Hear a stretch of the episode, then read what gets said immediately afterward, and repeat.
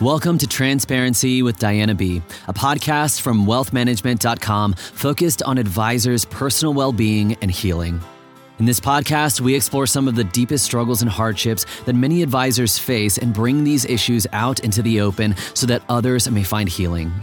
Join us for this journey where we explore ways to overcome the stresses and anxieties as Diana draws from years of expertise and guest experts to manage the personal challenges of advisors. Hello, everyone, and welcome to the latest podcast episode of Transparency with Diana B., a podcast by wealthmanagement.com. My name is Diana Britton, and I'm the managing editor of wealthmanagement.com here. For those of you who are new to the podcast, each episode focuses on a personal development issue facing financial advisors. Guests join me to talk about their own experiences dealing with the struggle.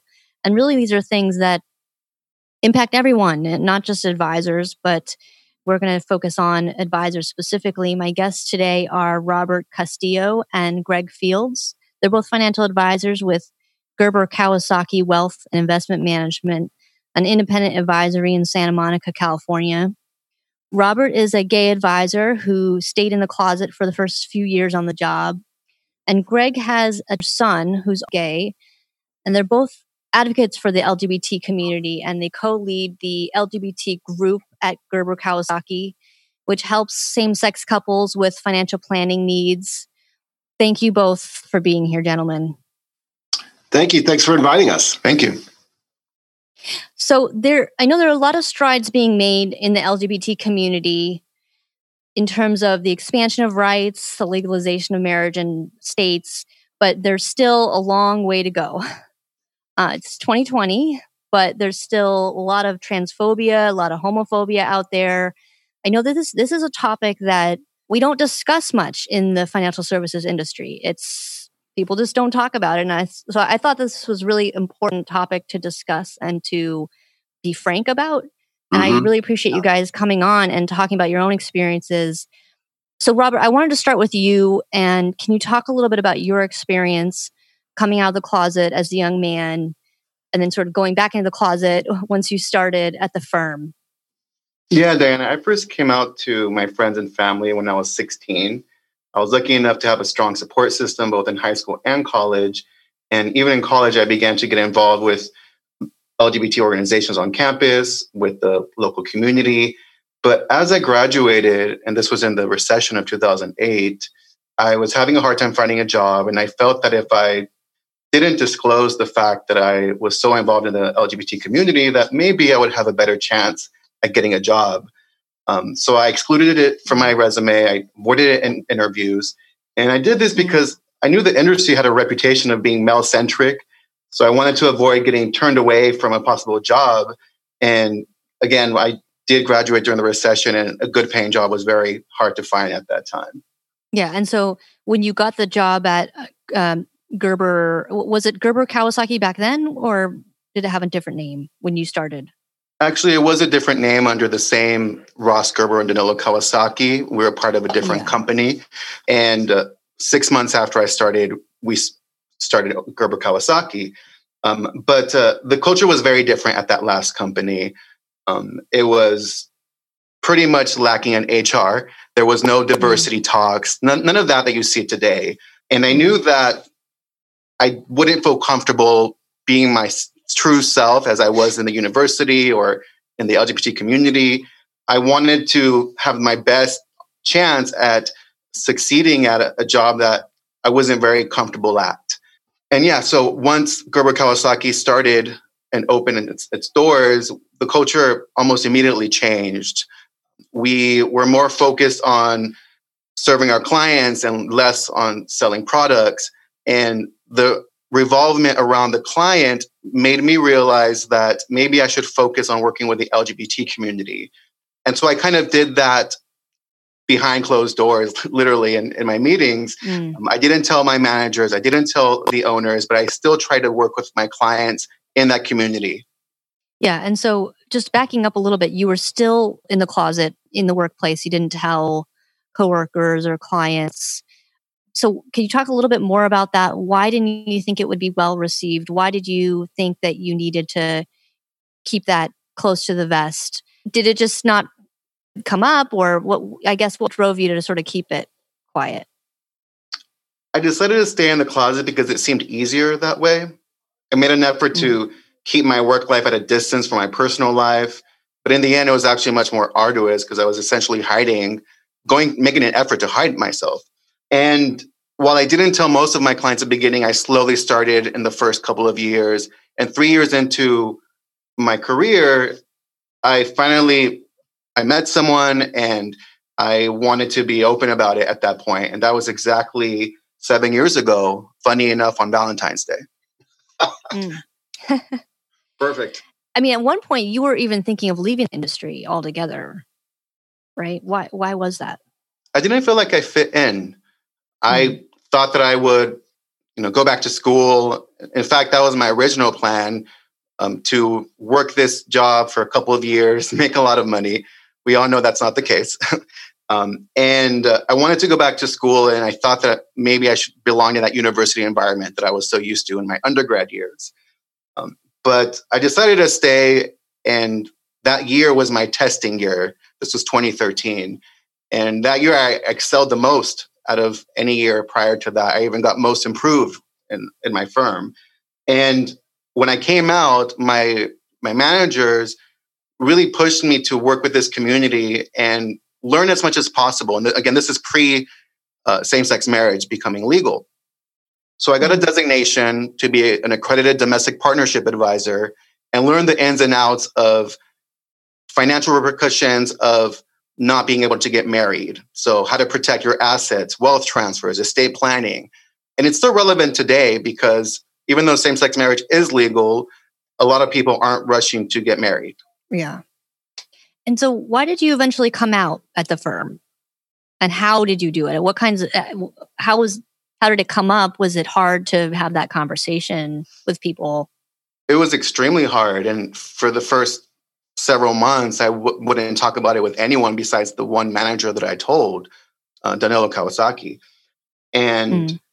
I, I wanted to, I just, the way that I came out was, again, I met someone and I wanted to take a two week vacation in February to go see them. Which is the worst time of the year, by the way, to take a vacation yeah. in our business. It's a high season. So so, so I met this I met this guy here in LA, but he was from France. So he moved back to France, and I thought I would give it a shot. And mm. and he moved back New Year's Eve, 2012. And so, come January, I wanted to plan a trip to go see him. But of course, as Greg just said, that's the worst thing that you want to do is take t- any time off before taxes. Um, so, of course, I got a big red flag from my managers about that. And I and that's why I decided to tell them. I was like, look, this is what's going on. And again, that was on Valentine's Day in 2013. Are you guys still together? No. I have a new partner. gotcha. Well, so I just I want to switch gears a little bit, Greg, and talk to you about your experiences here. So you, I know you're coming at it from a little bit of a different angle. You have a child who's gay, your son. Um, and, you know, right. your son came out to you when he was 13. Right. And, you know, I mean, uh, my brother's gay. He didn't come out to me until he was in his 20s or something. But so I'm wondering how did you feel when he came out to you? Yeah. So how, how did you feel when he came out at 13? well, I think I felt as as any parent. I mean, but first of all, it wasn't a surprise.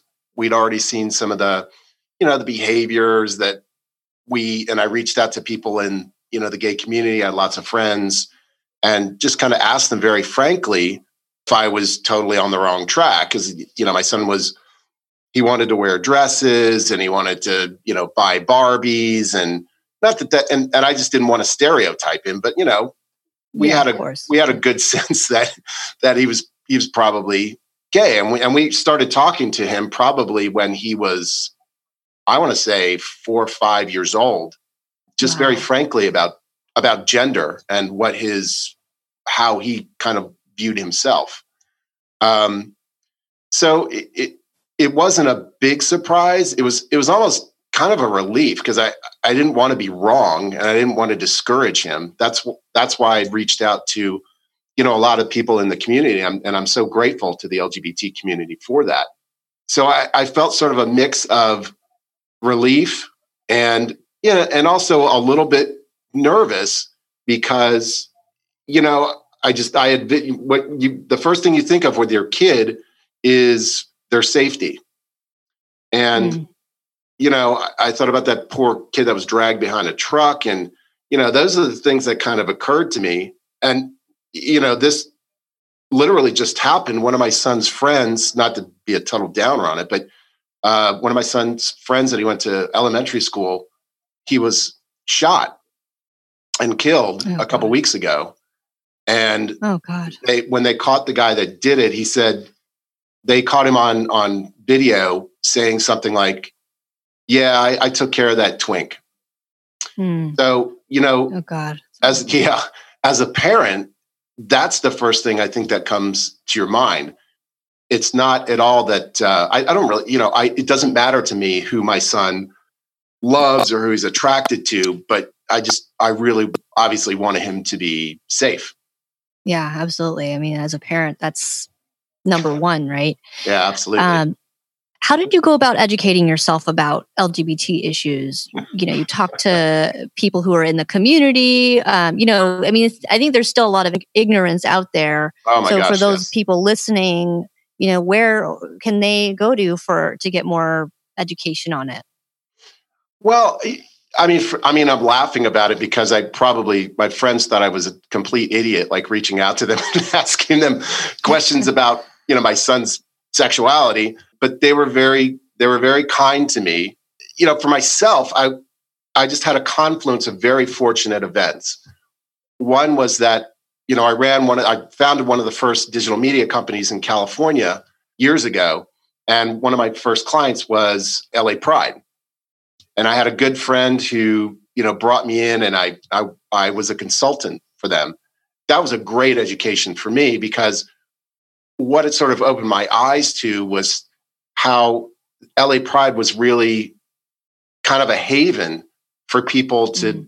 be themselves, you know, for gay people to be themselves.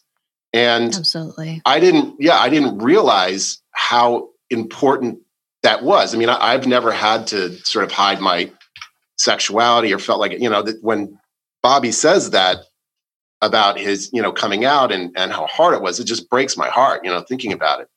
So it was a combination of that and just talk having very frank conversations with my lgbt my lgbt friends. And as i mentioned i, I feel like i i owe a great debt of gratitude to the community for helping me to just understand and the, the main thing that people just told me is, you know, just just love him. Don't worry about it. You know, it's it's not it's it's going to be part of who he is, but if you just love him no matter what, it's not going to make any difference. And so uh, I know later on you found out that your son was transgender, and I just want to define this, you know, because it's sort of an umbrella term for people. Well, he's sort of. I, I, don't know that he's yeah, trans I don't know that he's committed to transgender. He loves drag. Okay. He loves drag. Okay. like, and and I think that's something that he's. I, I, you know, I joke with my friends that you know, when my my son's going to grow up to be a drag queen because he just, you know, it's something that he really enjoys. Whether he's going to be full on trans, you know, I don't know. We'll see. Well, I mean, correct me if I'm wrong, but I, I, my understanding is that it's can either be a gender identity or yeah. an expression of a, a, gender identity that is different than right. uh, you know from cultural expectations uh, you know from sex assigned at birth and whatnot. Sure. but um so he is not going to go through the transformation but that's his expression. Right. so uh, what how did that come about? Um and you guys were pretty proactive about talking to him about it right yeah, we did from a very early age. I mean, we said to him when he wanted to wear dresses and you know play with Barbies, we said flat out to him, "Hey, do you do you feel like you want to be a girl?" And he said, "No, I kind of like I kind of like being a boy." You know, and we have friends that and support groups that we go to where some of these kids are going through the, you know, medical physical transformations my son hasn't chosen to do that, but he definitely, I think, identifies with a lot of things that are typically female, for sure. He sounds like yeah. he might be non-binary, maybe not mm-hmm. tied to either gender. Hmm. Yeah. And so, what are some of the struggles that you've had in navigating your son's sexual orientation and preferences? And you know, I mean, one thing that is is bullying, right? Uh, oh, God. At school and yeah. dealing with parents. And so, just I wonder if you could walk us through what what some of those things that you've been navigating in terms of that. Yeah, I mean, you would think that we live in Los Angeles, very progressive city, ostensibly, but you'd be kind of astonished at some of the behaviors that we saw with, especially with you know boys in grade school, and their parents kind of making excuses for it. I mean, it got it got so bad when my son was in probably fourth grade. I literally made the school call a meeting and I educated everyone on Seth's law.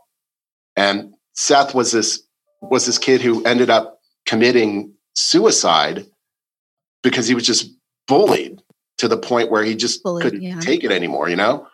Mm. And that was I just determined that is not going to be my son, you know? So, so I, I led, literally you led that education yourself. Yeah, because that's great. I, I need to, you know, at the at the end of the day, it's it's all about protecting your your kid, you know. Mm-hmm. And and obviously, even though we live in Los Angeles, people just didn't get it, and they didn't get how detrimental, whether it's physical, it, how psychological, psychologically detrimental it can be to uh, you know kid that age.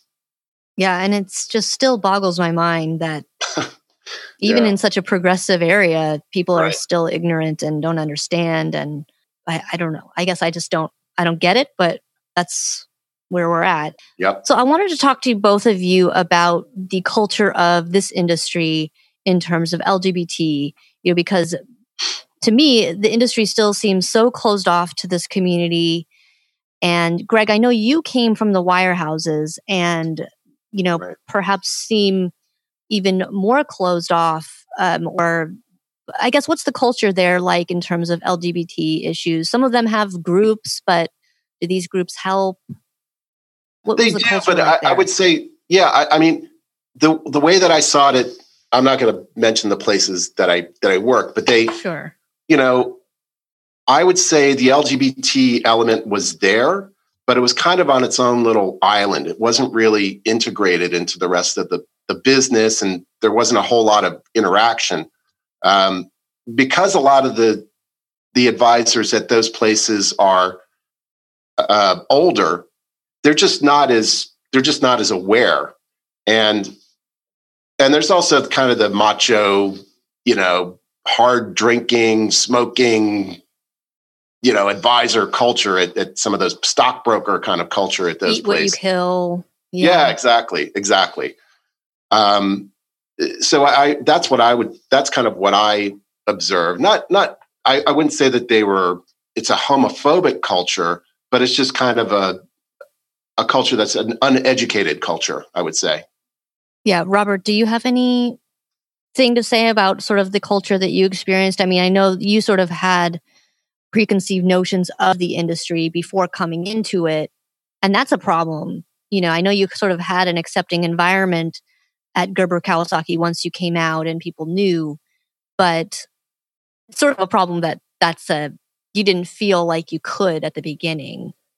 Yeah, I think a big reason that these larger companies or the industry in general is not focusing on the LGBT community because they don't think it's very large. They they don't think they have a lot of money.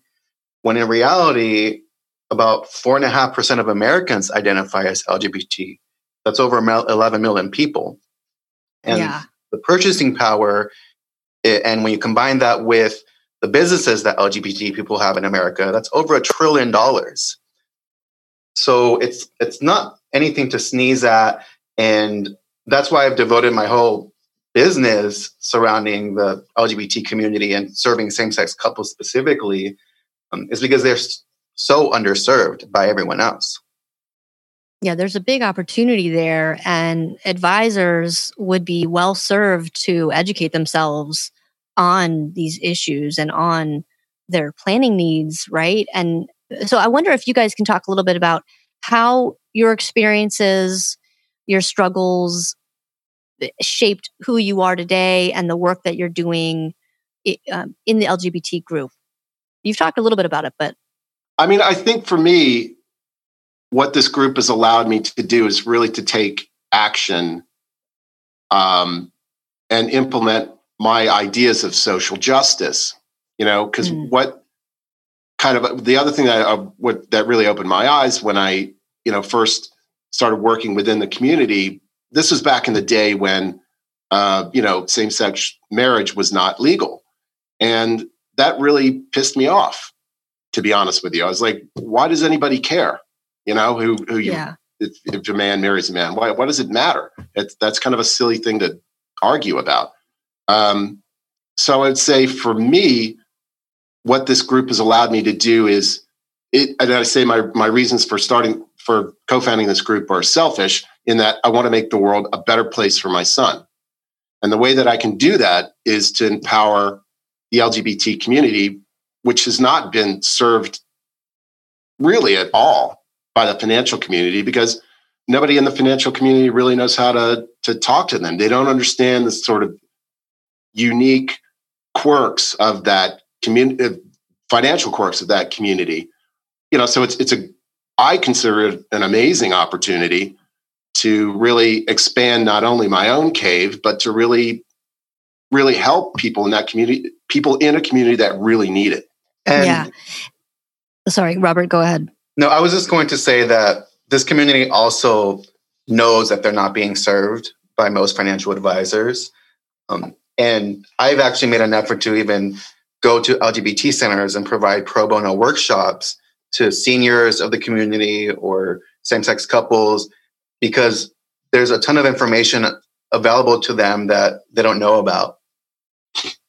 That's great. Yeah. Robert, I just wanted to talk to you a little bit about how you overcame the challenges, you know, being gay in this industry, you know, and what would you want to say to someone else in that situation in similar situations? I think doing as much research as possible on the community empowered me to really speak out to the community and, and, reach out to them to help them. There's a lot of amazing statistics done by the Williams Institute at UCLA that did a lot of the main research for the Supreme Court cases on same sex marriage that go over the demographics and statistics. And someone in my position, I would encourage them to to really push diversity and inclusion at their company. Last year, we celebrated Pride with our first company Pride party, and we had a great turnout, awesome feedback from our clients who aren't even LGBT themselves, just because they see how committed we are to serving the community.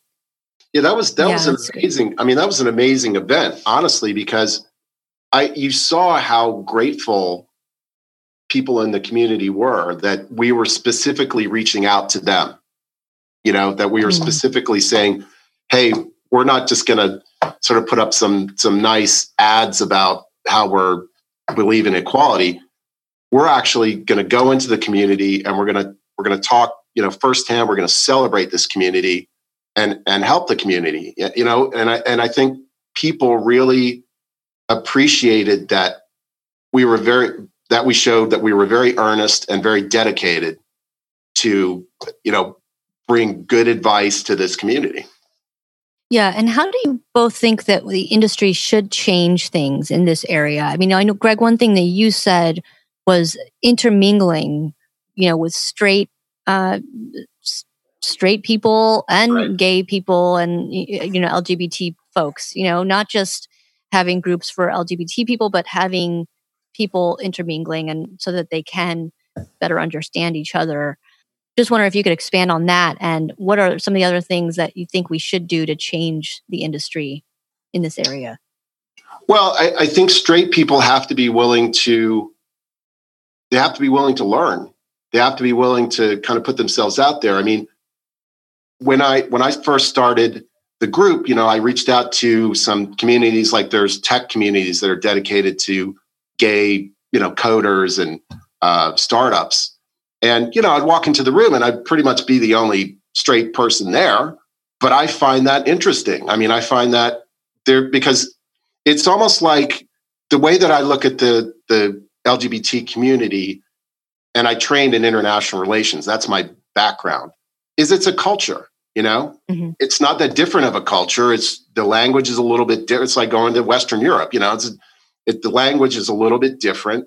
The uh, traditions and the norms are a little bit different, but it's but it's a great culture. There's it's, it's such a rich culture. It's such a creative and vibrant culture, and I think a lot of straight people are kind of missing out, quite honestly, in not really becoming involved. I don't know if it's that, and I'm sure that it, it can be intimidating to some people, but you know, I've found the LGBT community to be very welcoming to me. I've had no sort of issues on that front. And that impresses me only because I'm, I'm sure that they weren't, a lot of them weren't treated well by straight people, like kind of like my son, you know? Um, so I, I think that, you know, you have to put yourself out there. You have to take a little bit of a risk and be open minded.